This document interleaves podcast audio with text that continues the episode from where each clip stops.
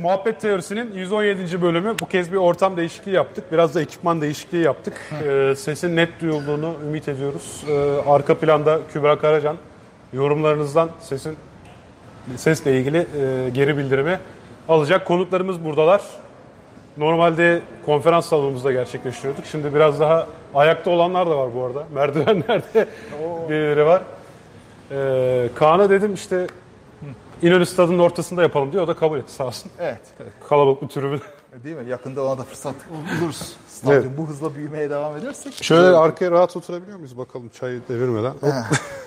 Şöyle bacak bacak üstüne de atabiliyorsak tamam. Peki, tamam. Oldu. Sen konuş ben dinliyorum. Evet, peki. Ey, böyle konuş deyince de konuşulmuyor ki. ya. evet. Nasıl başlayalım? Bu hafta bir iki tane haber Nasıl var. başlayalım? tamam, çok Valla şey haberlerden bir iki haber var mesela. İlginç bakayım ne not almışım. Ee, mesela bir tanesi tam ışıllık. Işıl'ın var ya trepanasyon diye bir blogu böyle tıp tarihiyle ilgili Aa, şeyler evet tıp tarihiyle yaptığı. ilgili şeyleri paylaşıyor. Şimdi trepanasyon bilmeyenler için eski çağlarda herhalde hala yapılan kafatasının bir kısmını delme belki de bir kısmını alma operasyonu. Orada beyni açma.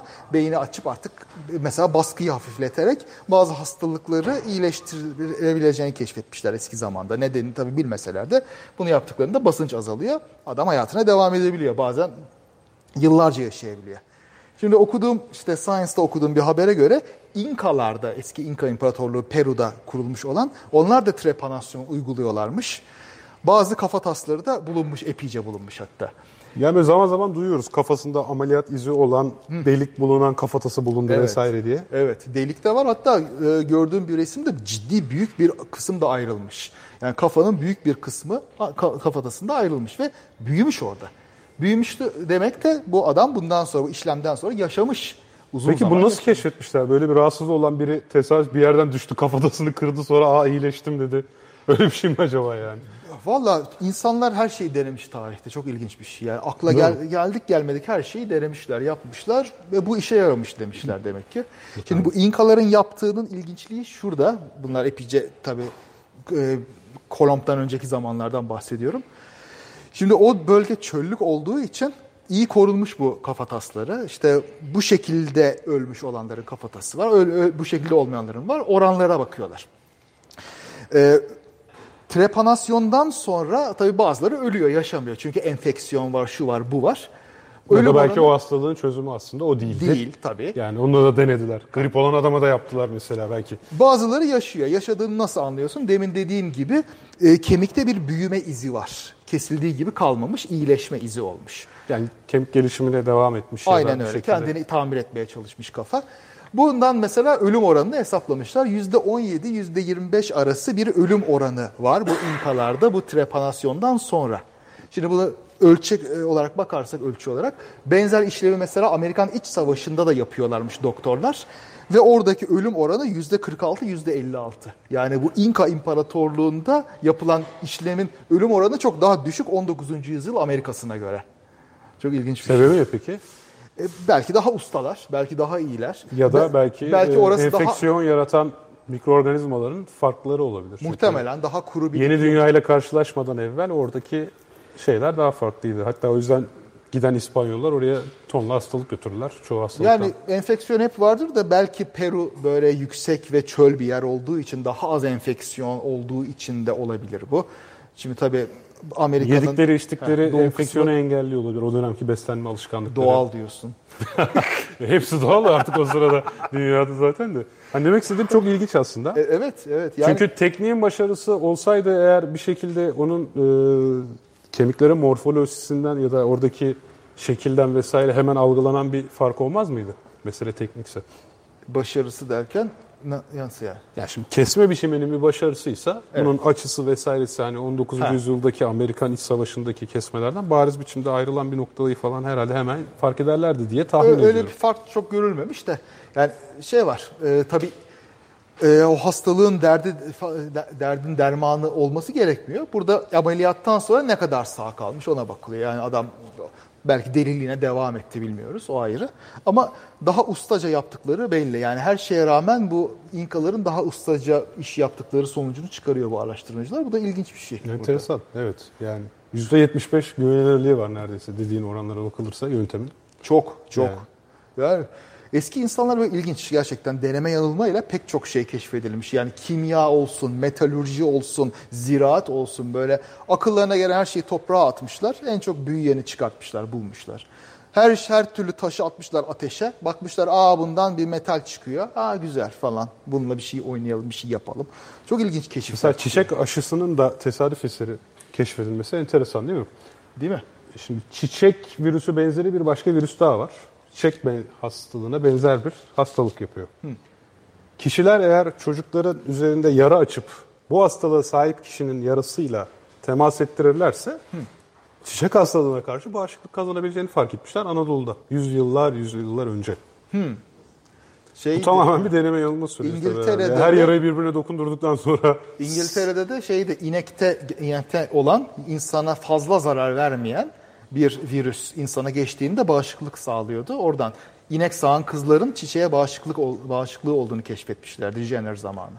Tabii bu deneme değil, bu gözlemsel de ben hani Evet. denemeye atıfta bulunmak için şey yapmıştım. Anladım. Yaraları birbirine temas ettirerek. Ha belki önce inekten dolayı bu bilgi elde edilip daha sonra bilemedim. Halkın Bilim Tarihi diye bir kitap vardı. TÜBİTAK'tan Evet, çıkmıştı. evet. Oradan okuduğumu hatırlıyorum ama şu an tabii hafızama tam güvenemeyeceğim. Doğru, doğru. Belki senin Bayağı- kastettiğini ben mi yanlış anladım? Yo ikisi de olabilir. Tabii bağımsız olarak da keşfedilmiş oluyor böyle Ben şeyler. Anadolu'da diye biliyorum bu arada. Ha. Mesela sen İngiltere'de diyorsun. Yani orada da olmuş, burada da olmuş Evet tabii. yani Şimdi- farklı olaydan bahsediyor Tabii şey de var. var. Ee, İngiliz elçisinin eşi Lady Montagu Türkiye'de bunu gözlüyor. Kendisi de çiçek hastalığı geçirmiş olduğu için yüzü bozuk. Bu 1600'ler, 1700'ler galiba emin değilim tarihinden. Ve bunu İngiltere'ye mektupla bildiriyor. Bunu biliyoruz. Yani Türkiye'de bunun ayrı gözlendiğini. Belki Edward Jenner İngiltere'de bundan ilham da aldı aynı zamanda ama orada da e, süt sağan kızların ineklerle teması sebebiyle çiçek hastalığına bağışık oldukları da biliniyor. O da ayrı bir gözlem olarak.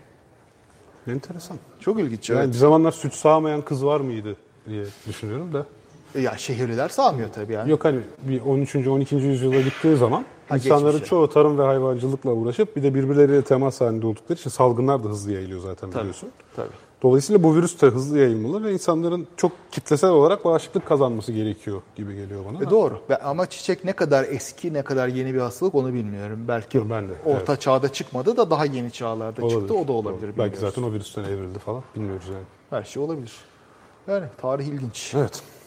Daha da eski tarihe gidelim şimdi. Gidelim. Heh, insandan önce. Şimdi e, şey var jeologlar... İnsandan öncesi boş be, boş be Kaan diye. Oo, bak bak bayılacaksın buna. Ee, jeologların e, bir fikrine göre uzun zamandır böyle artık emin oldukları sayılan bir şey. 650 milyon yıldan daha eski bir dönemde dünyanın neredeyse tamamının buzlarla kaplı olduğu hipotezi var. Ama neredeyse tamamı yani buna kartopu dünya deniyor. Aha, evet. Ve buna dair çok önemli bir e, delil ele geçmiş yakın zamanda. Şeyde Etiyopya'nın kuzeyinde bir jeolojik araştırmada.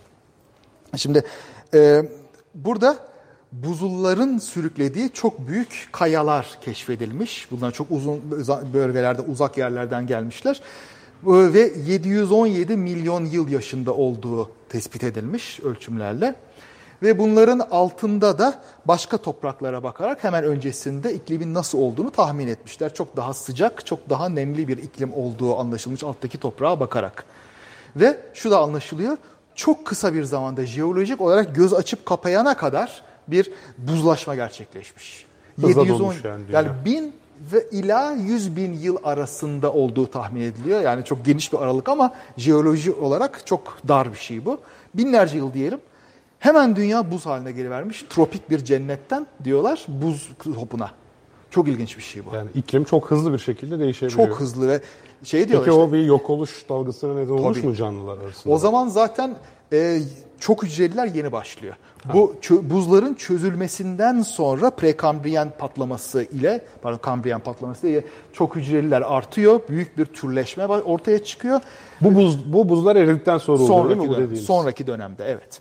Yani karaya çıkmak dediğimiz mevzu için Çok zaten sonra. ancak ve ancak bu buzlanmanın bitiyor olması Çok lazım. sonrasında. Şimdi işin ilginç tarafı bu işin çok hızlı gerçekleşmiş olması. Birkaç bin yıl içinde bu jeolojik olarak müthiş hızlı. pat diye yani olması olmuş. Sebebiyle ilgili bir şey var mı? Sebebiyle ilgili fi- Spekülasyon. fikirler muhtelif. Şimdi bazıları diyor ki dünyanın ekseninde bir kayma. Bazıları diyor ki e, buzların bir artmasıyla bu kendini besleyen bir döngü haline geldi. Şimdi buz kütlesi arttığı zaman e, bu buzlar daha fazla güneş ışığını Uzaya geriye yansıtıyor. Bu da havanın daha da soğumasına sebep oluyor. ısınmayı azaltıyor. Böylece buz daha çok artıyor, daha çok artıyor. En sonunda geri dönülmez hale geliyor.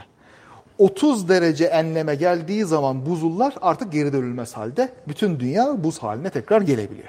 Ge- ge- geldiği söyleniyor. Şöyle bir tez de vardı. Bununla mı ilişkiliydi? Volkanlardan kaynaklanan gökyüzünün e, küller tarafına kapatılması ve dolayısıyla dünyanın güneş ışığı aldığı güneş ışığı oranının çok düşmesi sebebiyle çok hızlı bir buzlanmaya Evet. geçildiğini duymuştum. Bu da bir ihtimal. Bu da bir ihtimal. O da olabilir. Matrix'teki gibi o karanlık gökyüzü. Aynen öyle.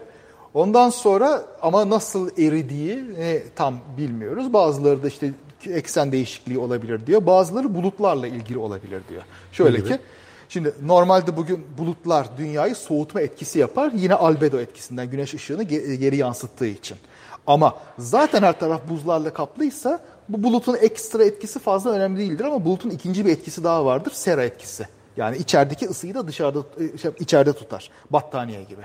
Tamam. Şimdi zaten her taraf buzlarla kaplıysa bu battaniye etkisi daha önemli oluyor ve ısınmayı sağlayabiliyor. Bir yerden Işık sonra içeride dolaşıyor yani. aynen. Bulutlar sayesinde buzlar tekrar erimiş diye bir fikir var. Tabii tam olarak bilinmiyor. Eğer biliniyorsa da benim haberim yok. Tamam buzlar tekrar erimeye başlasa da bulutlar açılınca yine daha önceki prosesin gerçekleşmesi gerekmez miydi gibi geldi bana. Şartlar değişmiş demek ki. Yani orada karbondioksit miktarı ve başka şeyler azalmış olabilir. Neyse iki güzel haberle o zaman başlangıcı yapmış olduk. Bugün neyi konuşmak istiyoruz? Bugün dil polisliği meselesini konuşmak istiyoruz. Zaman zaman programlarda bu konu dile geliyor. Ee, dil polisliği yabancı dilde grammar nazi nazi Yok dediğimiz language police denebilir. Çünkü Direkt öyle. grammar e, naziden çok daha geniş bir kavram. Daha siyasi bir kavram bir- biraz. yani grammar nazi dediğimiz zaman dilin doğru kullanımı ile ilgili, imla hataları ile ilgili bir şeyden bahsederken Evet. dil polisliği dediğimiz zaman dilin Şu kelimeyi- ideolojik kullanımı ile alakalı. Evet, bu kelimeyi kullanma, şu kelimeyi kullan. Şu veya bu sebeple olabilir. Yani bu bir e, merkezi zorlamayla, despotik bir zorlamayla da olabilir, sosyal baskıyla da olabilir. Despotik bir zorlama derken bir otorite sahibinin dayatmasından Aynen bahsediyoruz. öyle. Devletin de- başındakiler işte mesela sen bu kelimeyi kullanma, bu sakıncalı kelimedir, öbürünü kullan diyebilir. İşte Yani o zaman- devrim deme, inkılap de mesela. Bu bir dil polisliğidir söz gelişi. Bununla ilgili tabii bir cezalandırma tehdidi olması lazım eğer İlla ki. despotikten bahsediyorsak. Öte taraftan başka ne var dedin? Bir de sosyal olarak sanki değil mi? Bir de sosyal baskı var. Çevresel işte. baskıyla. İşte bayan deme, kadın de demek buna bir örnek. Ama bu politik doğruculuk. Evet. Şimdi yok ben şunu anlamaya çalışıyorum. Şimdi dedik ki ya bir otorite bunu zorlayacak. Evet. Despotik bir otorite, cezalandırma gücü olan bir otorite bunu zorlayacak. Ya baya baya bir kelimeyi kullanmak yasal olarak yasak. illegal. Heh, Bir böyle bir durum var anladığım kadarıyla. evet. Bir şöyle var, o ait olduğun grup, sosyal grup. Mesela o kelimeyi kullandığın zaman seni dışlama, Doğru. Ait olduğun grup tarafından kınanma gibi riskler var. Burada galiba bir sosyal dil polisi söz konusu. Evet. Bir de dediğin son olarak da e, ne demiştin? Ee, iki, iki tane ayrı Ha, bir de yani, politik sosyal- doğruculuk. Aslında politik doğruculuk da sosyale benziyor. Tabii tabii. İkisi Ama orada aynı. ait olmadığın grup da seni zorlayabiliyor. Ee, ama o ait olmadığın gruptan korkman için bir sebep var. Yani o da sonuçta örnek veriyorum. Hepsini konuşacağız da. Mesela dini bir grupta ben selam, merhaba dediğim zaman "Cık, öyle demeyeceksin. Selamünaleyküm diyeceksin. Heh. Derse bu ait olduğum grubun Evet. bana yaptığı bir baskı. Doğru. Öte taraftan her kim olursan ol işte kadın yerine bayan dediğin zaman eleştirilmen işte şey yapılman bu ait olmadığın grubun sana yaptığı bir şey. Bu ikisi bana farklı gibi geliyor. Ee, evet. Ay, şimdi Ya politik doğruculuk dediğimiz sen taraf o diğer ait olma, olmadığın grubun sözünü de ciddiye alıyorsan bir yerde onunla ilişkin var demektir. Çünkü Yani şu var mesela var. sana birisi gelip mesela dindar bir grupta değilsin. Bu ortamda da dindar insanlar olduğunu varsayalım. Sen selam dediğin zaman Heh. herhangi birisi selam diyeceksin, selamünaleyküm diyeceksin demez. Senin onun grubundan olduğunu düşünmedikçe demez. Peki. Ama işte bu kadın bayan konusunda hassas birisi bir feminist olduğunu varsayalım. Sen feminist olsan da olmasan da Tamam. seni bu konuda uyarma ihtiyacı hissediyor. O yüzden bu ikisi bana birbirinden farklı gibi geldi. Tabii ama e, o grupla herhangi bir işim yoksa, bana herhangi bir yaptırım uygulamayacaksa ben bu... O senin uy- Ha, uymama tercihi. ha. O Ama- zaman bu bir polislik sayılmaz. Çünkü bir zorlama yok ortada. Evet. Zorlama imkanı yok. Evet ama eleştirebilir, linç edebilir. Yani bunu şimdi feministler üzerinden yapmayalım da. Yani e, her türlü şeyi de e, e, aşırıya kaçırmak mümkün. her türlü şeyi açı, aşırıya kaçırabilirsin tabii ama Yok sadece şunu demeye çalıştım. Bir tanesi sanki bir grubun kültürel değerlerini benimsetmek üzere yapılan bir şeyken bir tanesi global olarak bundan rahatsız ve bunun değişmesini isteyerek bunu yapıyor. Ya bir tanesi seni kendi kurallarına tamam. Tamam. politik olarak doğruculuk dediğimiz yani doğru olduğu için inandırmaya çalışırken bir tanesi ait olduğun gruba olması gereken davranış Ya ama gibi. sonuç olarak bir şey değiştiğini zannetmiyorum. Sen bu ifa bu uyarıya uyarsın veya uymazsın. Uymazsan sonuçları vardır veya yoktur. Sonuçları yoksa o zaman bir polislik sayılmaz. Beni hapse atamayan polis polis değildir. Onun gibi. Tamam neyse bence örnek verdikçe bu ayrım daha netleşecek bak şimdi Tamam, konuştukça mesela- bu mevzuyu. Ya işte mesela despotik kelime seçimlerine örnek çok yani. Ya Türkiye'de yaşıyorsun işte. Seçim otobüsleri geziyor da pardon. Ha tamam. Ha mesela çıkıp da bunlara gürültü yapmayın desek olmaz. Ama o tabii Ama polisliğe girmiyor. polisiyle alakası Yok, yok, gir- ya. girmiyor. İşte mesela dedik ya işte devrim değil inkılap diyeceksin. Bu 80'leri yaşayanların bildiği şeylerdir böyle Kenan Evren zamanında. Bir sürü kelime yasaklanmıştı. O kelimeleri değil de bunları kullanacaksın şeklinde. Bu mesela e, despotik bir şey ama sen devrim dediğin zaman seni hapse atmıyor ama ne bileyim canın sıkılabiliyor. Polis seni alabiliyor. Böyle üç gün içeride tutabiliyor veya başka bir şey yapıyor. Ya, hapse atmış oluyor ama yani. Yani şey bir e, kanunda tanımlanmış bir suç değil bu yani. Onu demek istiyorum. Ha şey bir dakika senle uğraşıyorlar. Genellikle zaten böyle kanun olmaz yani şu kelimeyi kullanmayacaksın falan gibi.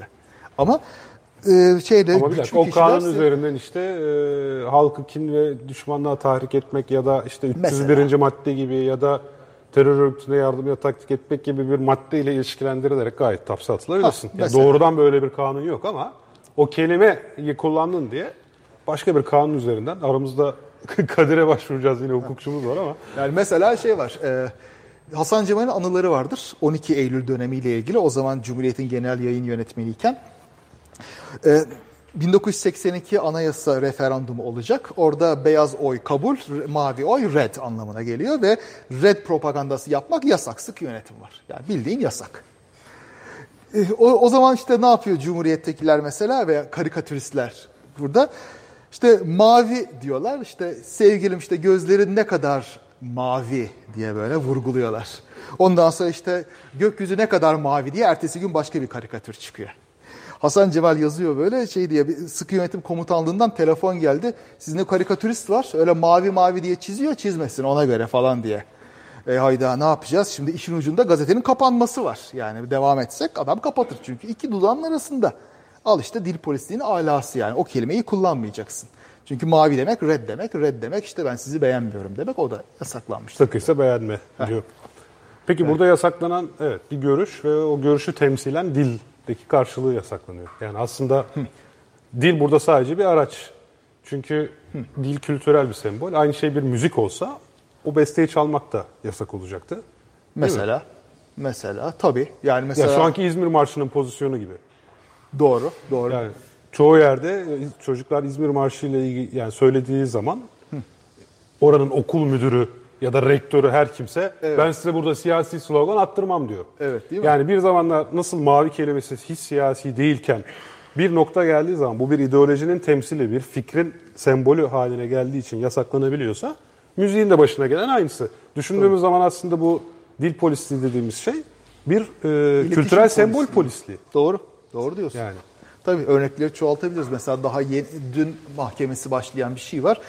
Islıkla Kürtçe bir şarkı çaldıkları için e, mahkemeye verilmişler. Kürtçe ıslık çaldı diye. Kürtçe ıslık evet. Öyle bir şey var. Daha önce de bir dava vardı. Akdeniz Üniversitesi'nde bir bölüm başkanı mı, dekan mı bir profesörü dava ediyor. Çünkü adam odasına girerken alçaklara kar yağdı üşümedin mi türküsünü ıslıkla çalıyormuş. Nereden alındı ne oldu bilmiyorum. Artık ne husumet varsa. Bu şarkı şey? İşte sen bu işin sonunu düşünmedin mi? Artık nispet yapıyor bana demiş herhalde. Ha. Öyle algılamış. Benim savcı bunu kabul ederek dava mı açmış? Öyle galiba. Çok ilginç. İlginç. Yani dediğin doğru her türlü şey böyle bir Tarihte daha başka şeyler var mı peki? Mesela mavi gibi ya biraz da bizim tarihimizde boldur herhalde böyle şeyler. O çok. E, şimdi mesela şu anda kolay kullandığımız Kürt kelimesi 80'lerde yasağın önde gideniydi. Sen Kürt dediğin anda hapiste bulurdun kendini açıkça. Yani işte bölücülük, ayrımcılık, bilmem necilikten işte Kürt, Kürtçe, Kü- e, Kürtlerin bölgesi, Kürt illeri falan. Şimdi rahat kullandığımız. O tabii Abdülhamit zamanında mesela sansür zamanında burun demek yasak. Niye? Abdülhamit'in koskoca burnu var. İşte yıldızlara baktım işte seni hatırlattılar demek yasak çünkü Yıldız Sarayı'nda Abdülhamit yaşıyor. Yıldız kaydı falan demek o zaman bayağı hayatını kaydırır. Tabii. o hafiyeler falan hemen yetiştirdi mi şeye sultana bitti işin yani. Öyle bir, Teşkilatı mahsusa mıydı o zamanki şey? o zaman yoktu galiba da emin değilim yani. Belki burun var. kelimesi yasak yani. Evet, evet ya. Yani neler var? Midas Abdülhamit- zamanında da kulak yasak değil mi? ha, ciddiyim yani. Midas zamanını bilmiyorum. Kulakla ilgili bir O şey kadar yapmak. yaşlı adi- değilim. Ne? Değil misin? Görmedin mi sen o gün? Babam anlattı da ben görmedim. Bu eşek kulaklı Midas meselesini bilmeyen var söylemek lazım. Frik, kralın, Frik kralının kulakları çok uzun ve sivri.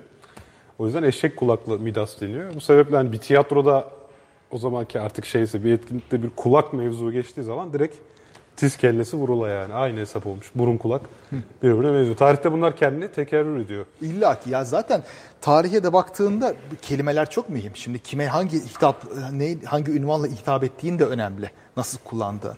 İşte krala ya da padişaha belli bir ünvan. Onun annesi başka, eşi başka, oğlu başka, kızı başka. Onların hepsinin ünvanları başka. Karıştıramazsın birbirine. Çok, çok fena. Protokol. Ya protokol dediğinde bu zaten. Peki şimdi mesela e, benim dikkatimi çekiyor. E, eskiden hazretleri kelimesi çok kullanılırmış değil mi? Ha değil mi? Yani Paşa Bakan Efendi Bey Hazretleri. Paşa Bey Hazretleri hatta kendi evi içerisinde bir aile reisi o zamanki aile yapısı kalabalık bir aileyse işte Bey Baba Hazretlerimiz geldi falan Doğru. filan gibi. Doğru. Sanki mesela zaman içerisinde bu kelime kullanımdan kalkarak tamamen şu an dini bir e, vasıf Evet. kazanmış gibi geliyor. Çünkü mesela Twitter'da geçenlerde gördüğüm bir şeyde Hazret kelimesi birisine kullanıldığı için tamam mı? Sen ne demek istiyorsun? Şirk mi koşuyorsun? Onu peygamber mertebesinde mi görüyorsun ne kadar gelmiş durumda? Şimdi gördüğüm kadarıyla bunun rasyonel bir zemini sözlükte nasıl tanımlandığı falan değil. Yani dilin aslında doğal oluşum süreci Tabii. tamamen halk arasında nasıl anlaşıldığı ile ilgili. Şimdi o zaman burada şu an şeytanın avukatlığını yaparak muhalefet ediyorum sana. Yani bir şekilde bir kelime e, tam olarak da o anlaşıldığı sakıncalı anlama gerçekten bir suçla ilişkiliyse diyelim. Sakıncalı anlama kavuştuysa. Tamam mı? E, o zaman o kelimenin kullanımı üzerinden hakikaten de bir yargıya var. O artık o kelimenin yeni anlamıdır ve dolayısıyla evet böyle algılanması normaldir. Cezalandırmaktan bahsetmiyorum belki ama böyle algılanması normaldir. Çünkü gerçekten de bu kelime bir ideolojisinin taşıyıcısı ve dolayısıyla evet birisi bunu kullanıyorsa e, tam olarak da bunu söylemek istiyordur. Belli bir yüksek güven düzeyinde söyleyemez misin? Söyleriz tabii. Ya Yani örnek veriyorum değil mi? Şimdi PKK bir terör örgütü. Onu destekleyenler ona gerilla demeyi tercih ediyor. Desteklemeyenler ya da yani Terörist. terörist. terörist diyor. Şimdi mesela o zaman gerçekten bu kelimelerin kullanımı e, PKK örgütünü destekleyip desteklememek konusunda bir fikir vermiş olmuyor mu yani? muhtemelen veriyor. Yani burada kelimelerin anlamı evet nasıl kullanıldığına bağlı olur her zaman. Yani şey değil. Tersini iddia etmek zaten biraz da etimolojik safsata olur. Yani bu kelimenin orijinal anlamı şuydu o yüzden şimdi de böyle anlamamız lazım diye bir mantık yok. Yani dilin ne olduğunu onun kullanımı belirler. Kelimelerin anlamını da onu kullananlar belirler. O yüzden bugün ne anlamda kullanılıyorsa o anlamdadır. Eskiden böyleydi. Bana ne? Ama sadece buna dayalı bir cezalandırma yapılması tabii ki hukuku yani adaleti şey olmaz diyorsun. Ya nasıl e, suçun ne olduğuna bağlı. Tabii ki yani basit kelime kullandı diye ceza almayabilir ama öyle bir kelime kullanırsın ki gerçekten ceza gerektirir. O ayrı bir meseledir. Yani orada hiçbir zaman belli bir kelimeyi kullanmak cezalandırılmamalı, ceza gerektirmemeli diyemeyiz. Neyse hukukçu olmadığımız için bu konularda belki sağlıklı Yani nefret söylemi da. olabilir, başka bir şey olabilir. Ha, Yani Evet nefret söylemi doğru. Yani ama bir dakika şimdi orada tabii bir nefret söylemi derken mesela bir örnek verebilir misin? E şimdi mesela Amerika'da nigger kelimesini kullanmak cezalandırılır. Bunun bir tartışması yok. Çünkü bu aşağılayıcı, onları insanlık dışı olarak gören bir zihniyetin ürünü bir kelimeydi. Eskiden gerçekleşmiş bazı suçluların e, hala devamı niteliğinde yani daha doğrusu o suçu tasvip edenlerin kullandığı bir kelime oldu Evet. şimdi. Yani nigger Ku Klux Klan'ın Nigger bugün Türkçe'de marsık diyebileceğimiz anlama sahip. Daha da ağır hatta. Marsık ne ya?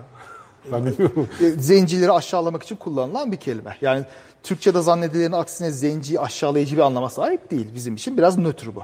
Çünkü Amerika'nın kölecilik geleneği yok bizde. Köle yok, kölelik yok demiyorum ama Amerika'daki iğrençlik derecesinde olmadığı için oradaki kelimeler bize doğrudan aktarılamıyor. Şimdi e, Amerika'da nigger de dediğinde köle sahiplerinin köleleri aşağılamak, insanlık dışı olarak görmek ve e, onların haklarını çiğnemek zamanında kullandıkları, o zamanları an- e, anıştıran ve e, gerçekten çok aşağılayıcı ağır bir kelime. Bunun cezalandırılması normal yani burada, bu, bu durumda. İlginç. Kara eşek. O- olabilir. Yani o tabii Ha. Yani o şeyde kullanım anlamı bize şiddetli bir duygu çağrıştırmadığı için yani ne desek boş. Biz onu anlayamıyoruz ya ha, değil mi? Ya şey- Marsık bizde o şiddetli duyguya yakın aşağılama açısından. Ha belki evet mesela roman değil çingene denmesi. Kadir buyur. Burada enteresan olan şey yalnız e.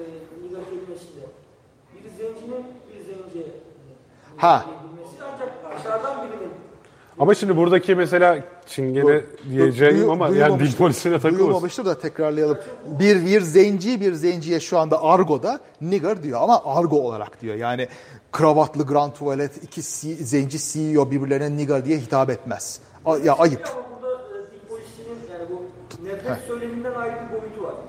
Yani bunun hakaret olmasından daha ayrı bir boyutu ortaya çıkmış oluyor. Yani orada polise göre ayrı- sen bir beyaz olarak bir zenciye niga dersen o senin kemiklerini kırar. Ya zaten hiç kimse de bir şey demez.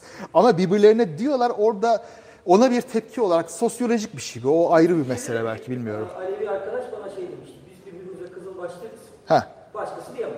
evet. Doğru. Olabilir. Yani mesela çingen çingen kelimesi mesela işte çingenenin daha da şeyi birbirlerine diyebiliyorlar ya da birbirlerine şopar diyebiliyorlar ama sen şopar dersen onu adam aşağılama şeyi gibi E, algılayabiliyor. evet. O anlaşılır bir şey. Belki bu işte iç grup dış grup meselesi. Yani bir şekilde zaten kitle olarak aşağılanma şeyine sahipsen bir başka kitlenin varlığından bahsediyor olmamız lazım. Kitle içinde birbirine bunu söylediğin zaman aşağılanma olarak algılanmayacaktır.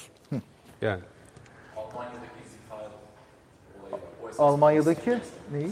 Biraz yüksek söyleyebilir misin? Giriyormuş ses çünkü gayet iyi oluyor. e, Almanya'daki. Ha, şey Nazi, Nazilerin Buradaki şeye refer ettiği için e, o mesela ciddi anlamda yaptırmak Tabii. bir şey.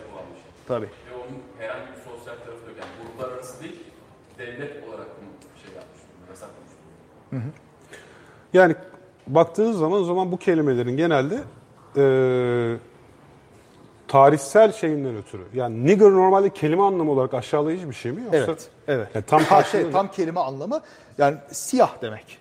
Yani Tamam. etimolojisine baktığında Evet. negro'dan gelen, siyahtan Evet, gelen bir aslında şey. İspanyolca değil mi negro benim? Negro Siyah demek. İspanyolca. Evet. Şimdi aslında yani buradaki mesele kelimenin kendi anlamının bir hakaret taşıması değil, bunun tarihsel bir referansı olması. Evet. Kelimenin bagajı yüklü öyle diyelim yani şeyi yüklü. E, öyle. Ee, anladım. Tabii tabii. Yani mesela köpek kelimesi yani köpek nedir? Bir sevimli bir hayvan. Ama sen bunu hakarete dönüştürdün ya da eşeği. istersen. Hah, yani yani şey var meşhur vezir vardı Selçuklu Saadettin Köpek diye. Yani demek ki gurur duyulacak bir isimmiş o bir zamanlar. Ama sonra hakarete dönüşüyor yapacak bir şey yok. Anladım. Yani burada işte aslında kelimelerin ideolojik karşılığı. İşte zamanında az önce de söylemiş miydin hatırlamıyorum. Özellikle bu e, dil devrimi daha ona gelmedik galiba. Ha. O onda da Ama işte hani şey. sözcük kelime, Ha. öykü, hikaye. Şimdi bunların kullanımı e, hangi ideolojik fikre sahip olduğu ve nereyi temsil ettiğine bağlı olarak değişiyordu. Şimdi Çok eğer doğru. Öz Türkçeciysen yani daha doğrusu şöyle söyleyelim hani e, Türk devrimi ve ona karşı olanlar gibi ya da batılılaşma ve ona karşı olanlar diyelim. Batılı, Doğru bir ayrım değil bence ama. Sen Öyle değil. devam Yok et. doğru olmadığı için tereddütte ediyorum da. Yani şöyle diyelim. Sadece solcu diyelim o zamanki kafayla. Şimdi böyle bir ayrım yapmıyoruz da. O zaman işte solcular diyelim. e, öykü, hikaye değil de Arapça kökenli değil de öykü. Evet. Kelime değil de Arapça kökenli sözcük. İşte inkılap devrim de biraz e, onunla Aynen, alakalı. aynen. E, bunları kullanmayı tercih ederken diğerleri etmiyordu. Hatta hatta bazı yazarlar hala o yazarlar var. Yavuz Bülent Bakiler onlardan bir tanesi. Yazısını okuduğun zaman Farsça, Arapça ağırlığının fazla olduğunu görürsün. Hani e, Ya- Türkçe bir bağlaç yerine ma mafihi, bizatihi falan gibi kelimeler kullanırlar. Yani e, anlaşılabilir de bir şeydi. Yani bir ideolojik duruştur da o da. Şimdi dil devrimi Türkiye'de çok tartışmalı bir şeydir aslında. Yani basit çok net bir şey değil. Harf devrimi ayrı, biraz dil devrimi ayrı. Harf devrimi ne kadar gerekliyse bu özleştirme anlamında dil devrimi de biraz o kadar şüpheli gibi geliyor bana. Fazla aşırıya kaçırılmış, e, sadeleşme derken dile biraz zarar vermiş bir şeydir bu. O zamanın da döneminde de e, şeyler, itirazlar falan çok var o dönemin aydınları arasında. Yani biraz okumuş, etmiş, edebiyattan, dilden anlayan kişilerin pek çoğu dil devrimine 30'larda falan epeyce karşı Şimdi çıkmışlar. şunu vurgulayalım. Harf devrimi başka, dil devrimi başka. Tabii, tabii. Yani bir tanesi dilin yazılışıyla ilgili. Harf devrimi tartışmaları zaten 19. yüzyılın sonundan beri var. Yani böyle gitmiyor. Biz doğru düzgün bir yazı geliştirmeliyiz düşünceleri hep var. E, Enver zamanında da var, daha önce de var. Tabii yani. Hep eskiden yapılmış. başlıyor. Hatta belki şunu belirtmekte fayda var. Çünkü pek çok insanın bunu bazen bilmediğine şahit oluyorum. Normalde Türkiye'den çok daha önce Türkiye devletler, Türkçe konuşan devletler Latin alfabesine geçmeye başlamışlardı zaten. Çünkü evvelinde bir Bakü'de toplanan Türkiyat Kongresi'nde Türkiye'nin de temsilcilerinin olduğu e, Türkiye dillerin Latin alfabesine geçme kararı alınmıştı. O zamanki dilciler tarafından yani biz onu daha sonra uygulayanlardınız bu arada. Pek çok Kırgızistan benim bildiğim şu an emin olamayacağım ama e, Özbekistan, Azerbaycan zaten çoktan Latin alfabesine geçmişti. Yani bu e, Mustafa Kemal Atatürk'ün bir gecede karar verip ertesi gün uyguladığı bir şey değil. Senin dediğin gibi 50 yıllık bir mazisi olan aydınlar tarafından sürekli tartışılan bir şeydi. Ve sonra Latin alfabesine geçildi ama dil devrimi derken başka bir şey kastediyoruz değil mi? Orada kastettiğimiz daha ideolojik bir şey, biraz toplum mühendisliği. Ee, şimdi her şey gibi e, kökeninde tabii gerçek ve doğru bir endişe var. Yani dilin içinde anlaşılmazlığın çok fazla birikmesi, biraz sadeleşme, doğru düzgün iletişim kurabilme çabası var. Ama her zaman böyle şeyler aşırıya kaçırıldığında zarar getiren şeylerdir illa ki. Burada da birçok durumda öyle olmuş. Atatürk'ün kendisi de bundan muzdarip olduğu için bir yerden sonra zaten bunu terk ediyor. Falih Rıfkı Atay da yazıyor yani bu, bu dil bir çıkmaza girmiştir. Biz bu çıkmazda bırakamayız dili diyerek bu özleştirmeyi biraz hafifletmiş. şey var. hmm, Şimdi mesela bu, bu konuda kitap çok. Bazıları işte e, sağcı diyelim gerçekten muhafazakar. Bunlar da belli bir anlamda duygusal. Sol taraftan yazanlar da duygusal. İşte dilimiz boyunduruk altındaydı da bilmem neydi de derler. Diğerleri de dilimizin ahengi bozuldu falan diyorlar. Böyle bir romantik. Güzel bir dengeyi ben yabancı bir yazarda buldum. Jeffrey Lewis vardır, ünlü dil bilimci. Onun da Türk dil devrimi üzerine çok güzel bir kitabı var. Çok dengeli anlatır. Yani sempatiyle bakar bu dil devrimine ama götürdüklerini de çok güzel ayrıntıyla anlatır. Türkçe'ye de çevrildi galiba. Tavsiye ederim herkese. Orada e, görüyorsun tartışmaları şeyleri ve bu dil devriminin komiteleri, ilk Türk Dil Kurumu falan aslında çok da ehil dil bilimciler, edebiyatçılar falan değil. Yok e, uydurulan kelimeler aslında dil kurallarına, Türkçenin kurallarına çok uymuyor. Bir yerlerde işte bilmem ne kökü var. Hadi biz buna bir ek getirelim. Böyle bir kelime çıkaralım. Bunu bu Arapça kelimenin yerine geçsin oluyor. Mesela basit bir örnek okul. Okul mektep yerine geliyor. Okul işte bakınca işte efendim okumaktan okul. E, okumaktan okul olmaz. Onu öyle mi yapmışlar gerçekten? Fransızca'daki ekol kelimesinden Ya mi bozuldu? öyle. Eko, ekolden bozulmuş ama söyledikleri o değil. Biz Fransızcadan aldık demiyorlar. Ee, efendim işte Antep yöresinde mektep için okula derlermiş. Okula. O zaman işte demek ki okul Türkçedir.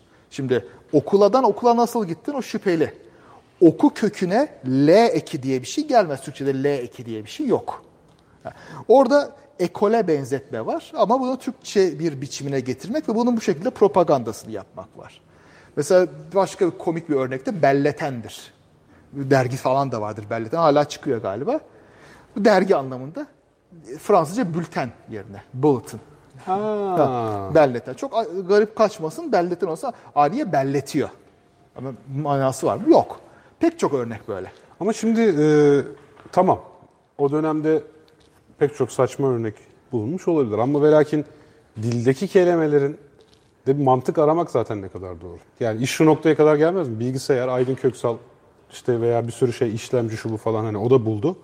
Dilde bir şey yerleştikten sonra şimdi bilgisayar gerçekten bilgi mi sayıyor? Yok ya da buzdolabı diyoruz ama yani hani e, aslında soğutucu yani içinde açıyoruz hep buz var gibi bir durum yok. Yani şu bir şey yerleştiği zaman bazen sizlerde de olur mu? Bir kelimenin bugüne kadar ne anlama geldiğini hiç düşünmemişsiniz. Birden o gün aklınıza gelir böyle boşluğa düşersiniz. Ulan biz buna pirzola mı diyorduk? Pirzola, pirzola falan böyle tamam mı? Yani bunu anlayamayız çünkü o güne kadar biz onu, o bir bizim zihnimizde bir şeye temsil, bir temsil karşılık geliyor. Gerçekten kelimenin kendisine bakıp bir kere sorguladığı zaman tuhafına gidiyor. Şimdi o zaman bu mantıklı düşünmüş olamazlar. Ya şimdi ben bunu okul derim. Okul yerleşir zaten. Bitti. Şimdi- ya şimdi burada çok da mantık aramaya gerek yok gibi bir şey. e, Şimdi e, böyle Introduction to Linguistics dersinde söyledikleri şey genelde şudur. Bir kelimeyle ya daha doğrusu bir nesneyle veya kavramla o nesne ve kavrama karşılık gelen ses bütünü, kelime diyelim, sözcük diyelim, arbitrary şeklinde tarif edilir. Yani o ikisinin arasında bir bağlantı aramak manasızdır. Genelde yok. söylemeye çalıştığım o. Şunlar hariç. Doğa seslerinin taklidi mesela şırıl şırıl sular gibi. Ha, sadece onlarda bir bağlantı var. Ya da işte e, patır patır gibi genelde ikilemeyle Türkçe'de olan işte e, bilmiyorum ne, ne diyorlar Türkçesi ama onomatopeik dedikleri işte doğa seslerinin taklidiyle. Ama onun Türkçe'de yansıma yansıma kelime yansıtma mı diyordu? Niye bizde Evde İngilizce'de house. Neden? Yani ne anlamı var? Hani kanun dedi yani işte buna bunu uyduralım, buna bunu uyduralım. Yani işte adamın biri ev demiş tamam öyle kalmış. Ya O ikisi arasında her zaman bir bağlantı aramak, bulmak vesaire manasızdır. İşte o yüzden de bir kere ona belleten dersin ve gider. Çünkü ez kaza gerçekten tarihte ona ilk kez birisi belleten diyebilirdi ve öyle devam Yok, edebilirdi. yok, Ha bir- onlar bir oturup dakika. bunu formel olarak yapmış. ya ha, benzetme yanlış yalnız kusura bakmayın. Şimdi e, bakmayız şimdi. fa- farklı diller arasında niye bu böyle, niye şu şöyle demek tabii ki Yok, yanlış. farklı- farklı dilden bahsetmiyorum. house. Dediğim şu. Hayır şu yapı niye Yani ev? neden bu yapının adı burada olmuş, Tamam. burada olmuş, burada olmuş hani bunu sorgulamaya gerek yok. Bunun illaki bir sebebi olmasına da gerek yok. Her şeyin işte efendim biz buna masa dedik. Neden? Çünkü ma kökünden bilmem ne oldu gibi bir şey aramaya gerek yok ya da adı pirzola. E, öyle işte. Yani. Öyle yani. Hayır. Vardıysa bile sebebi, Bak ö- eğer böyle olsaydı dil dediğin herhangi bir dil sadece rastgele fonem yığınından ibaret Hayır olurdu. bak türetmelerde, Morfoloji diye bir şey fiillerde olmazdı. haklısın da Bir, bir müsaade. kelime köklerinde yani niye gele gel dedik o zaman gel ne? Kelime köklerinden bahsetmiyoruz şimdi şey var. Ee, kelimeleri rastgele seçemezsin. Bir dilin gelişmiş bir dilin bir mantığı var. O dilin bünyesi var. O dilin morfolojisi, fonetiği, etimolojisi var ve sen buna tamamen aykırı şeyleri getirdiğinde garip kalıyor. Şimdi bir süre sonra kuşaklar geçince bu gariplik e, gözden kaçabiliyor. Alışıyorsun çünkü. içine doğuyorsun çünkü. Ama şimdi e, bu 1930'lardaki tartışmalarda kardeşim şimdi biz istiklal ve, e, ve hürriyet için mücadele ettik. Bu çocuklar şimdi bağımsızlık ve özgürlük için mi mücadele edecekler? O, yapmazlar ki böyle bir şey diyor. Ama yapıyoruz. Şu anda onlar için hürriyet ve istiklal ne anlama geliyorsa bizim için de özgürlük ve bağımsızlık aynı şiddetli duyguyu yaratıyor. Niye? Alıştık çünkü. Ama bu çıktığında şimdi demin dediğin şeyi bu özgürlük ve bağımsızlık kelimelerine uygula. Aslında acayip. Özgür ne demek şimdi? Çok saçma bir kelime. Özgür. Özgür. Bunun Şimdi istiklal de aynı türemedi. şekilde işte anlamsızdı Hayır, ama. hiçbir şeyden türemedi. Hayır istiklal anlamsız değil. Yani bu bir ekosistemin, kelime ekosisteminin parçası. Buradan birçok kelime bağlanıyor. Şimdi Ha tarihsel bağını mı diyorsun? Hem öyle Yani hem ya, ya istiklal kültürel- ya ölümün içerisinde bunu bulabiliyorum. Sadece o değil. Başka türetilmiş kelimeler, aynı kökten gelen şeyler, çağrışımlar, tarihi bağlantılar Ama falan. Arapça türetme kuralına göre olduğu için ben şu an onu algılayamıyorum. Aslında- İstiklalin kökünün Zannetmiyorum Ne olduğunu. şeyin istiklalin kökü Türkçe, e, Arapça olsa da kelime Türkçe. Türkler icat etmiş. Tayyare Türkçedir. Çünkü Türkler icat etmiş Arapça köklü de ne olsa. Cumhuriyet Arapçada olmayan Türklerin çıkardığı bir kelimedir. Yani e, şey var. Bu bir bağlantı bilmem ne. Rastgele kelime çıkaramazsın yani. Şimdi özgür herhangi bir kökten çıkmayan. Masa başında oturup uydurulmuş bir kelimedir. Ondan sonra buna bir kök uydurulmuştur. Yani çok olan bir şeydir. Özü gür bilmem ne ama bunun hür ile, serbest ile, free ile yani li- libre ile ne alakası var? Hiç yok. Hiç. İşte istiklalde de ben o bağlantıyı bulamıyorum ya ama. İstiklal bağımsızlık. Biliyorum. Ha. İstik yani şimdi özgür de özgür gibi bir- evet bir mantıklı bir bağlantı bulamıyorum. İstiklalde ha- ben onu yine bulamıyorum. Onu söylemeye çalışıyorum. Yani istiklalde o zaman istik, ist ne yani hani Onu- istek mi? Yani Ya o- gene bulamıyorum O zaten. dönemde yaşasaydık çok güzel örnekler. Bulamazdık. daha O dönemde de mantıklı Pirzola bulurduk. gibi onu öyle kabul etmiştik. Ya Pirzola ya ölüm diye. Yani. Peki. Öyle de olabilir sonuçta. Bana öyle geliyor. Ya bak bu arada şuna katılırım. Bu hareket şimdi dilde bazı fakirleşmeye neden olmuştur Yalnız tabii ki. şeye e, alakasız bir dala girdik gibi görüyor. Yani dil polisliğinden uzaklaştık. Evet, uzaklaştık. deneyelim. Şuna, dil polisliği şuna geliyor. Neden o zaman insanlara bu kadar aykırı gelen ve aydınların da reddettiği kelimeler takıldı ve bugün bu- biz bu kelimelerle konuşuyoruz. Burada dil polisliğinin rolü olduğuna inanıyorum. Çünkü mesela ders kitaplarını yazanlar bu kelimeleri kullanmışlar. Gazetelerde yazanlar yani Yunus Nadi'ydi galiba. E, köşe yazısını yazdığı zaman önce eski kelimelerle yazar kalemle katibe verir. Katip o kelimelerin Türkçe yeni Türkçelerine koyar. Bazıları uydurmaca derler. E, Ve on- o şekilde yayınlanır. Bu bir mühendislik projesi olduğundan biraz böyle e, dil polisliğine giriyor. Bu şekilde tutmuş aslında bu biraz da. Aydın olmanın da sembolü, biraz çevre baskısı, sen ilericiysen, solcuysan, Atatürkçüysen bu kelimeleri kullanmalısın. İşte kelime değil sözcük. Bu, bu baskı 90'lara kadar vardı. Sonra artık bitti neyse ki yani. Ama mesela özellikle sosyal bilimlerde yazanlarda falan çok vardı bu öz Türkçe takıntısı. Şimdi tam tersini görüyorum. İlginçtir. Yani sosyal bilimlerde yazanlar bayağı bir lügat paralıyorlar es- şeyle eski kelimelerle. İl- İlginç bir şekilde trend tersine dönmüş gibi gözüküyor. İçtimaiyat. Mesela. Sosyoloji. E, o kadar yapmıyorlar da ama bayağı şey var. İlginç. Aslında hocam bu hani bu dil polisliğinin kökenini ben sizin deyişinizden şöyle anladım. Bir aidiyet, pardon, bir öncelikli olarak bir özgüvensizlik var. Mesela bu 80 dönemindeki gibi. Bir ikincisi bu hani e, işte Atatürkçüsün sen böyle konuşmalısın gibisinden yapan dil polislerinin de bu özgüvensizliğe ek olarak bir de aidiyet duygusu, bir gruba ait olma hissiyatından dolayı kaynaklanan bir şey. bence. Doğru. Yani kendini ayrı tutma ve tepkiler de biraz da öyle. Mesela muhafazakarların da bu kelimeleri de omuzuna hiç kullanmaması da buradan geliyor. Yani illaki illaki kelime kullanacağım. Benim Başka grup, şey. grubum burası, onun grubu orası, onun kelimesi ben kullanacağım. Ben kendi kelimelerimi kullanacağım bu konu hakkında. Aynen öyle. Çünkü bana bunun şundan farkı, o yüzden başından beri bunu dile indirgememek lazım. Bu kültürel sembolle alakalı bir şey dememin sebebi şu. Avcı toplayıcı kabilelerde hepsi kendine göre bir giyim tarzı belirtiyor yani. Sen mavi giymeye kalkarsın, Aa, hakkalar yeşil giyer falan. Yeşil giymelisin. Mavi giymek yasak. Hatta bunu bir süre sonra işte bir kutsiyet affedip efsane bile yaratabilir. Yeşil giyeni Tanrı cezalandırır. İşte büyük Tanrı civciv bunu istemez falan gibi. Yani o yüzden en başından beri bu işin sosyal yönüne, e, içtimai yönüne vurgu yapmaya çalışıyorum. Yani aslına bakarsak bu bir e, kimlik meselesine dönüşüyor. Ve dolayısıyla e, aynı zamanda birer ideolojinin taşıyıcısı. Ya ideoloji olmak değil, dini kimlik de olabilir. Belki örnek veriyorum, bilmiyorum bilgim olmadığı için ama bir İslam'ın iki mezhebi arasında da kelimesel farklılıklar belki bir şey ifade etmeye başlıyordur. Şimdi daha derine indiği zaman sen Şafisin, Şafiler böyle söylemez, Hanifiler böyle söyler gibi belki o noktada farklar oluşuyordur. Yani bir şekilde bu e, kimlikleri bir, kimlikleri inşa etmek için kullanılan başka bir sembolmüş gibi geliyor. Tabii. Mesela ben Bosna Hersek'e gittiğim zaman e, 19 2004'te gitmiştim. Savaş bitmişti işte orada e, KFOR bizim e, tabur vardı onların yerine falan gitmiştik. Mesela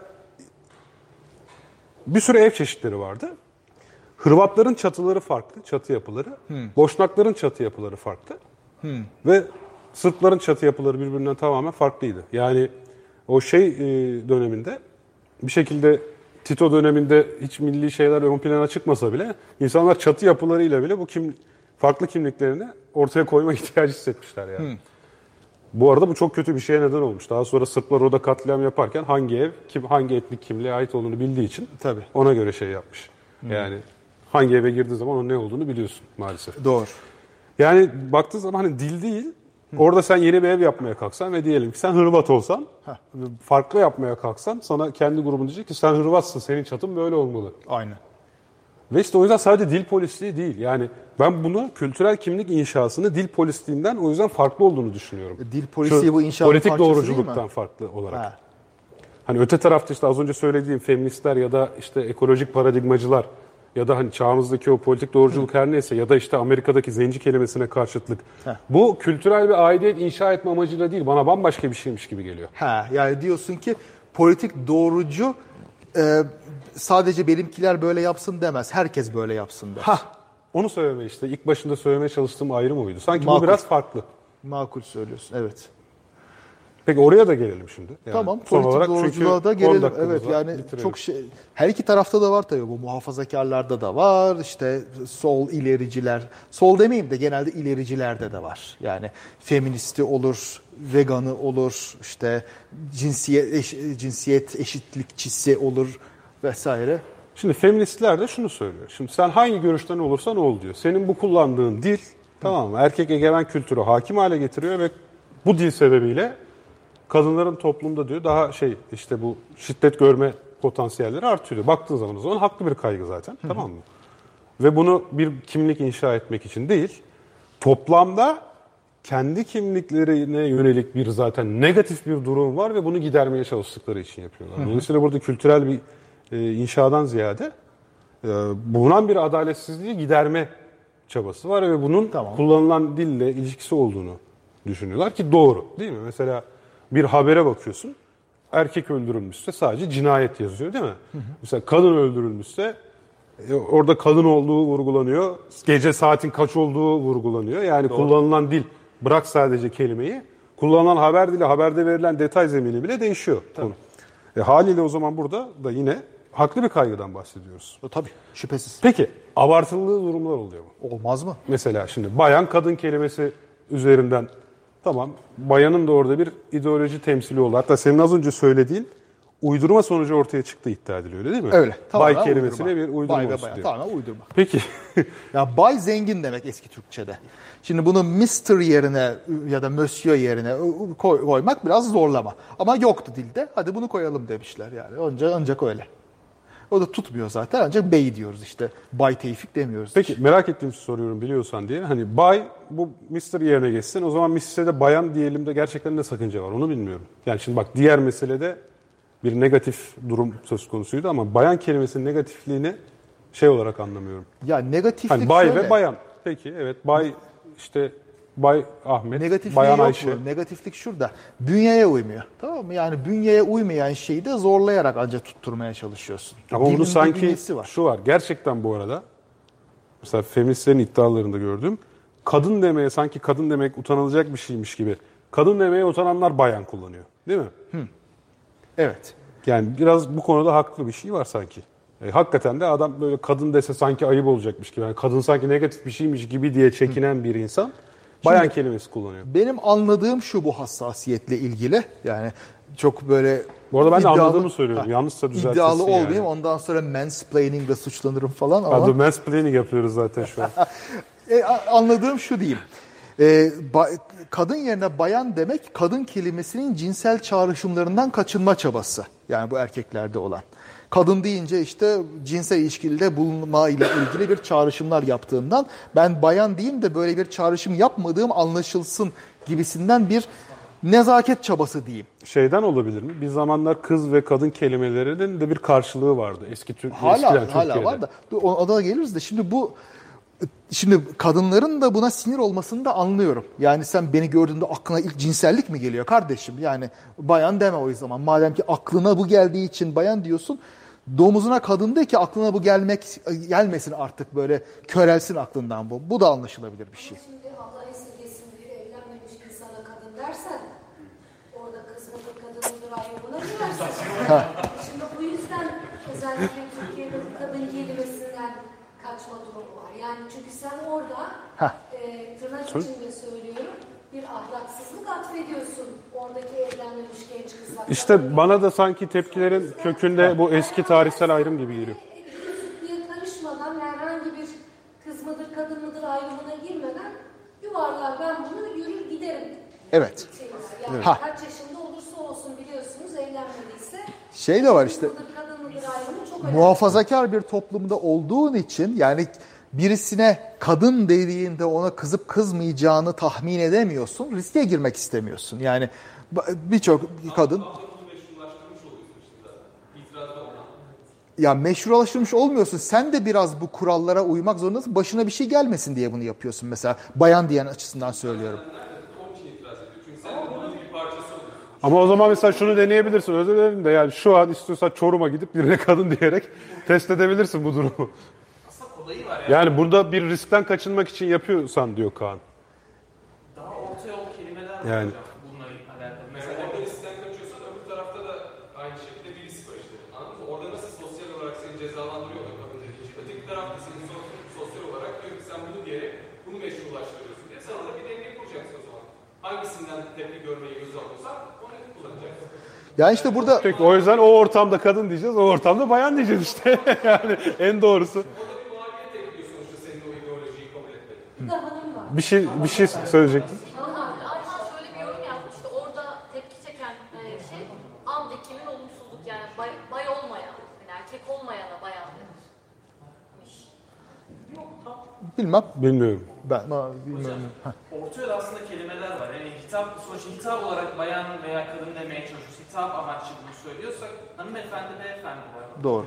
Bayan nötr kelimeler yani hanımefendi, beyefendi. Yo onlara da kızıyorlar. Ya hanım kelimesine değil mi oradaki? Yani bilmiyorum ben. Evet. Çünkü hanımın da bu arada başka bir anlamı var. Yani birinin hanımı olmak gibi.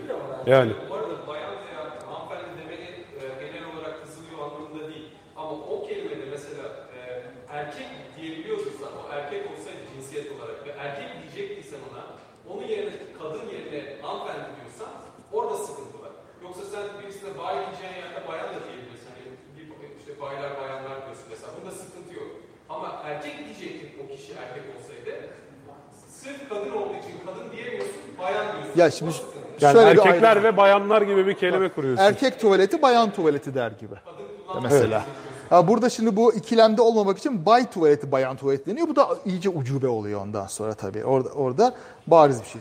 Emre buyur. Türkçe'de şöyle bir özelliği var. Latin dilleri dersinde bizde cisimlere dişil eril bir ad atfedilemiyor. Yani Evet. aslında dilimiz çok demokratik bir dil, çok eşitlikçi bir dil bu açıdan. O yüzden sadece bizde kadın erkek. Yani him yok, she yok, he yok. Hepsi yani bizde hakikaten çok demokratik. Fiil çekimlerinde de yok kadın erkek. Yani Doğru. öyle bu kadar yani şey bir dilde. Yani şimdi kelimelerde kelimelerde dişilik erkeklik olmaması başka, sosyolojik olarak etkiler başka. Yani bu konuyla ilgili değil ama olum, olumlu olumsuz önemli değil ki burada. Yani o, Bu arada olumsuz ilginç bir makale şey okumuştum. Aklıma geldi. yani Türkçe'de evet kelimelerde eril dişil yok ama e, aslında örtük olarak var. Çocuğuna koyacağın isim olarak düşündüğün zaman Mesela. nesne isimlerini o zaman kelimelerin eril mi dişil mi olduğunu anlayabiliyorsun diye bir iddia görmüştüm. Ha. Gibi. Mesela Kaya, Toprak, Rüzgar, Bora, Tayfun bunların hepsi ancak erkek ismi olabilirken çiçek isimleri ancak dişi ismi olabiliyor. Gramerin içerisinde aynen. Gramerde hikaye. E, Gramerde belirteçler olarak kullanmasak da aslında biz de kelimeleri Yani eril ve dişil olarak Şu algılıyoruz. şekilde belki bakmak lazım. Bu kelime seçimleri neden? Yani bunların sosyolojik sebebi nedir biraz? Yani mühendislik şeklinde bakmak değil. Ben bunu değiştireceğim. Ben bu insanları adam edeceğim diyerek işte dil devrimi de böyleydi. Bu, şey, bu e, bayan hassasiyeti de böyle. Niye böyle söyleniyor? Bunun köküne inmek belki lazım. Biraz onun köke inmeye başladık. Yani bayan demesi işin cinsel çağrışımlarını ortadan kaldırmakla ilgili. Yani o minibüs şoförü yaratmıyor cinsel çağrışımı. O kendisi de onun parçası olduğu için söylüyor. Sen ona bayan değil kadın İşte de- cinsel çağrışım yapmasın diyor ama o insanlar da kısacası. Bunu aşabilmek için Evet. en azından tamam hadi senin dilin eskiden yerleşti de yeni neslin bu dili bu şekliyle öğrenmesi gerekir diye düşünüyorlar Doğru. ki dilin ideolojinin taşıyıcısı olduğunu düşünürsek doğru. Şey gibi şimdi 1984 romanından örnek vermeyi unuttuk. Doğru. doğru. Yeni konuş Doğru. yaratıyorlar Doğru, değil mi? tabii. Belli kelimeleri ortadan kaldırıyorlar ki o kelimeler hiç düşünülmesin ya da belki yeni kelime icat ederek de bir şeyleri düşünmesini sağlayabilirsin insanların Heh. gibi. Evet. Mesela orada özgürlük kelimesi yasaklanıyordu değil mi? Yeni konuş dilinde. Şey de Kafanda o yüzden özgürlükle ilgili kavramı artık tek kelimeyle bir başkasına aktarman imkansız. özgür Belki onu düşünmen imkansız. tek anlamlı oluyordu. Serbest, başıboş anlamında oluyordu. Ama hürriyet anlamı böyle e, istediği gibi konuşabilme, ifade özgürlüğü anlamı kaldırılıyordu sözlüklerden. Böylece o artık düşünülmez oluyordu. Doğru. Evet.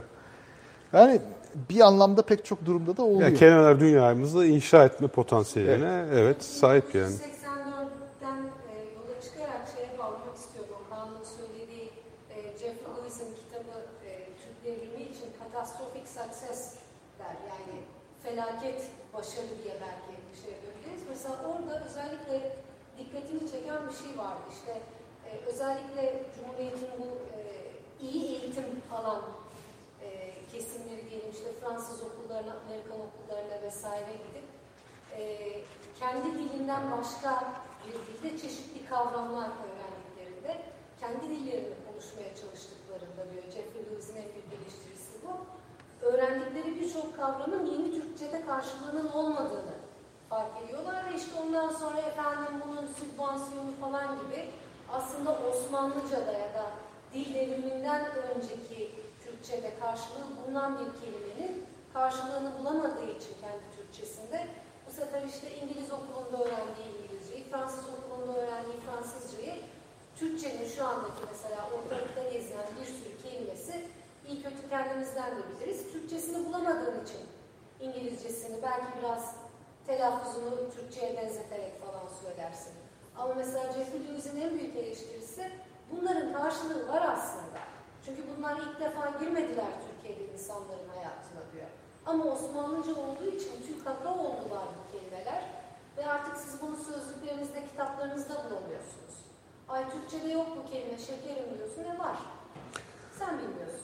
Yani Çünkü Öyle. artık Türk hata.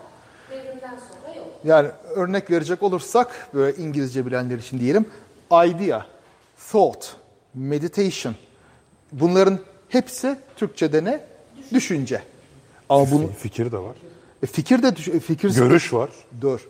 Görüş başka bir şey. Yani Open you know. ha, şimdi fikir sen söylediğinde fikir Arapça, sen Türkçe düşünce diyeceksin diyordu. Ya da tasavvuru yani. var aslında ama Ha, o da var. O da ayrı bir anlam. Ha, bu, şimdi sen bunların hepsini yok ettiğinde aslında 1984'te olduğu gibi düşünceyi buluyorsun. Bu bir tek örnek değil. Pek çok şey de var böyle değişik. Çanta kelimeler diyordu bunun e, şey yağmur atsız. Kısım da var. Başka? O kadar. Şey var. Cüz. Algoritmanın Türkçe bir karşılığı yok bildiğim kadarıyla. Yani algoritmaya daha Türkçe bir şey bulamayız. Bazı kelimelerde hak veriyorum mesela. Bölüyorum bu arada da algoritma da Al-Harazmi'den geliyor. Doğru. yani Doğru. Ama mesela yani e, bahsettiğiniz ölçüde bir örnek. Örneğin borçlar kanunu, bir ihbar var, bir ihtar var. e, ikisi farklı anlamlar. hukukta korunuyor bu arada bu kelimelerin çoğu yani. Çünkü mecbursun. Biri Evet. ihtar daha farklı yani yaptırımla tehdit ediyor ihtar. Evet. Uzatma. Ha, değil mi? Ama şimdi bunları değiştirip Türkçeleştireceğiz diye bildirim yaptığınız zaman Gitti. bu olmuyor. Yani Tabii. Mesela zilyetin bir karşılığı yok Türkçe'de. Bravo. Bravo. Zilyet Zilyetin sahiplik değil mi? tam değil işte. Ha. Zilyetin tonla anlamı var, tonla çeşidi var ve hiçbirini böyle tek bir kelimeyle karşılamak mümkün değil. Ya bunlar çok karışık konular ya. durumlar. Ya. Örneğin üçgeni çok güzel bulmuşuz. Kareyi çok güzel bulmuşuz. İşte e, bu beşgen, çokgen şekiller, geometrik Evet. yapımız, mühendislik terimlerimizin bir kısmını çok güzel bulmuşuz. Bunları mesela çok da e, karşı çıkmanın bir anlamı yok diye düşünüyorum. Çünkü bunlar anlaşılmayı kolaylaştırıyor. Yani e, sade halktan birinin bunu telaffuzunu öğrenmesini kolaylaştırıyor. Aslında dil devrimi e, bizi kendimize yabancılaştırdı demek bence bu noktada çok da doğru değil.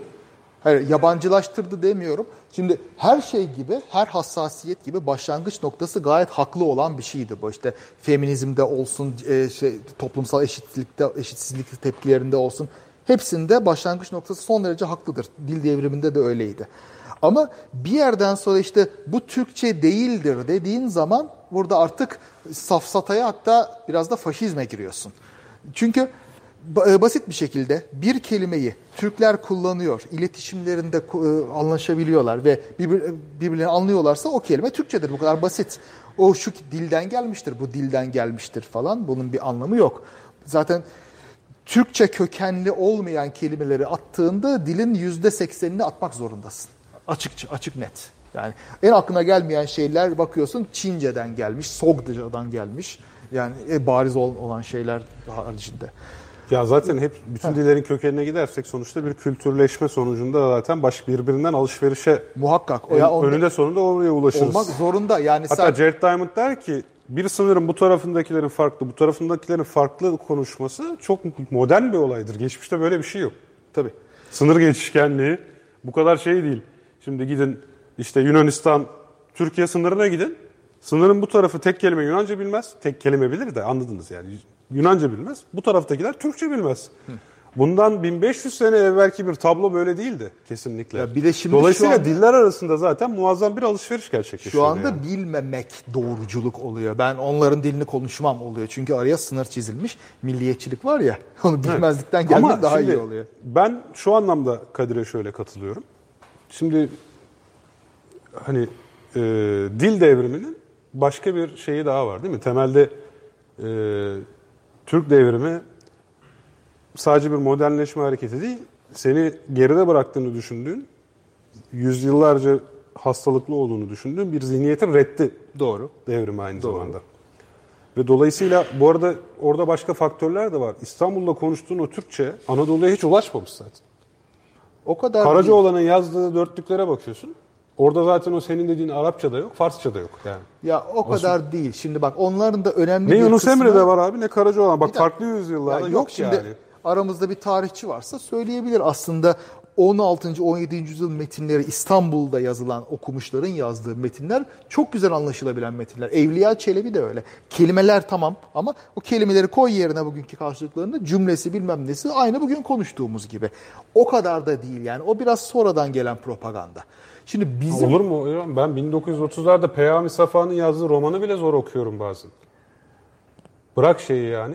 Ee, Arkasında sözlük olmasa, Ötüken Yayın Evi arkasına Sözlük- sözlük de koyuyor. sözlük başka. O romanı benim anlamam çok zor. sözlük başka. O kadar zor yani. Kelimenin yerine başka bir kelime koyduğunda anlıyorsan Yok o ben zaman kelimelerden cümle- bahsediyorum, cümle yapısından değil. Ya o başka mesele. Mesela Karacaoğlan'ın kullandığı kelimeler de günümüz Türkçesine çok ait. O sen bugün günümüz Türkçesindeki kelimeleri içeren şiirleri gördüğün için öyle diyorsun.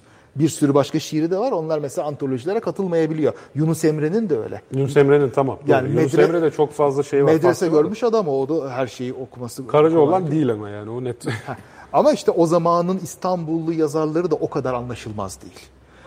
Saray için yazdıkları şeyler ister istemez süslü oluyor. O ayrı bir mesele. Ama bu o zaman işte dil yozlaşmıştı diye bir şey yok. O daha sonradan e, 30'larda eklenen böyle süslemeler değil, şey propagandalar diyeyim. Şimdi İngiliz Amerikan şeyinde yaklaşımında dil bilime şu vardır. Dil bilimin görevi var olan dili tespit etmek, analiz etmek, anlamaktır. Yani deskriptiftir, normatif Aynen. değil. Aynen. Ne olması gerektiğini değil, ne olduğunu Aynen açıklama öyle. şeyi. Bizde normatif yani e, dili değiştirme, doğrusu şudur, yanlışı şudur deme yetkisi de vardır. Sırf bizde de değil. Fransa'da, Almanya'da, İspanya'da da vardır böyle akademi, dil akademileri de doğruyu yanlışı ayırt etme yetkisine sahiptir. Bu işte bana doğru gelmiyor. Benim için işte dil denen şey insanların yarattığı bir şeydir. Karmaşık bir sistemin, toplumun yarattığı anlam bütünüdür. Biraz önce konuştuğumuz gibi kelimenin ne olduğu önemli değil. Rastgele bir şey olabilir. İnsanlar onu kullanıyorsa o dilin parçasıdır. Aynı şekilde Fransızcadan gelen kelime de dilin parçasıdır. Bak, bankamatik. Türkçe mi? Banka değil. Matik de değil. Ama başka hiçbir dilde bankamatik kelimesini bulamazsın. Türkler çıkarmıştır onu. Bundan daha Türkçe bir şey düşünemiyorum ben. Otomatik gelmiş, banka gelmiş, bankamatik. Daha ne? Yani bunu Türkçe değil diye reddetmek aşırılık. Hayır zaten evet evet. Ya böyle şeylerden bahsediyorum ben. Yaşayan Türkçe dedikleri bu muhafazakarların söylediği şey ben dil konusunda muhafazakarlara daha yakınım bu açıdan. Tabii bizim muhafazakarlar işte Arapçayı, Farsçayı romantize edip Fransızcadan gelen, İngilizceden gelen kelimeleri lanetlerler işte diye böyle konuşuyoruz diye. O da onların tutarsızlığıdır aslında. Her türlü dilden kelime gelebilir, boşluğu doldurabilir. Bizim ihtiyacımız olan şey kavramları ifade edecek fonemler. Onlar nereden gelirse gelsin bize lazım. Ne kadar çok kelime olsa o kadar iyi. Böylece nüansları o kadar çok ayırt edebiliriz. O zaman O zaman yavaş yavaş bitirelim. Yavaş Daha yavaş bu- bitirelim. Bu konu çok su kaldırır ama burada keselim artık. Evet ya bir de şimdi dil bilimci olmadığı için aramızda hep böyle bir yanlış bir şey söyleyeceğim kaygısını duyuyorum. Belki bu konuda bir Emre Yağlı'yı çağırırız eski açık bilim yazarı. Gelirse adını söyleyerek biraz şey yaratır. Ee, onu çağırırız evet gelirse bir onunla konuşabiliriz. O gerçi biraz teorik dil bilimine daha çok şey yapsa da Evet. evet, muhakkak bizden, Bizden bir daha şekilde iyi daha, biliyordur. fazla ilgilenmiştir ya da daha fazla so- bu konuda sohbete muhabbete katılmıştır diye düşünüyoruz. Evet, e, bugün farklı bir ortamda gerçekleştirdik. E, umarım iyi olmuştur. Bilmiyorum şeyden geri bildirimler nasıl, canlı yayından, ses, görüntü konusunda her şey iyi. İyi, güzel herhalde o zaman bundan sonra böyle devam edeceğiz diye düşünüyorum. E, Tüm buradaki konuklarımıza, dinleyicilerimize teşekkür ederiz. Haftaya ev yayınıyla beraber olacağız. Hoşçakalın. Hoşçakalın.